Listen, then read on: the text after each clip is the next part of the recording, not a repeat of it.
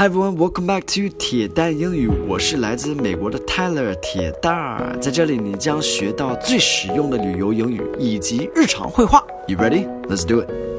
Hello everyone, welcome back. Today's focus word is windbreaker.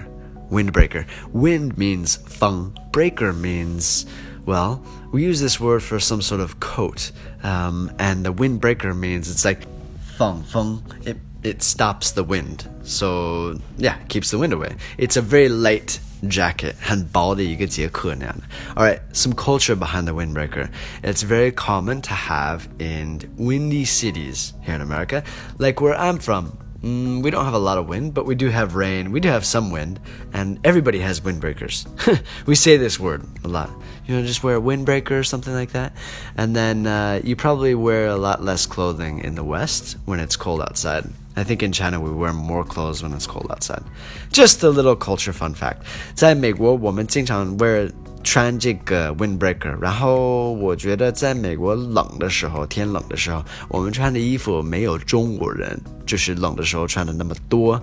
这个就是我个人的观点吧，就感觉吧。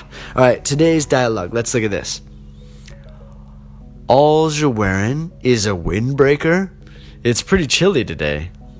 I'm fine. Once we start moving, I'll heat right up. Okay, so 前面这个第一句话里边是有一个问题，但是就是口语化，就是这么说的。All you're wearing is a windbreaker. All you're wearing, all you're wearing. It's like that's all you're wearing. You're only wearing that. 你就穿这个，OK？It's 很口语化。 其实是一个问题，但是我们经常这么说，很俚语、口语化那样的。All you're wearing is a windbreaker. It's pretty chilly today. 其实今天挺冷的。Chilly means cold. Okay.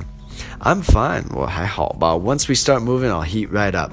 Um, once we start 就是一开始动的时候，moving。 Moving 是动的意思，它的意思是，比如说他们要走道、走路，或者是跑步，还是什么？应该是跑步吧。Once you start moving, I'll heat right up，因为我要热起来，就是我身体会就是保暖了。Heat right up is like、uh, 加热，all right。So get some key vocabulary down below, but that's it for today's lesson. Hope you guys learned something. Thanks for listening.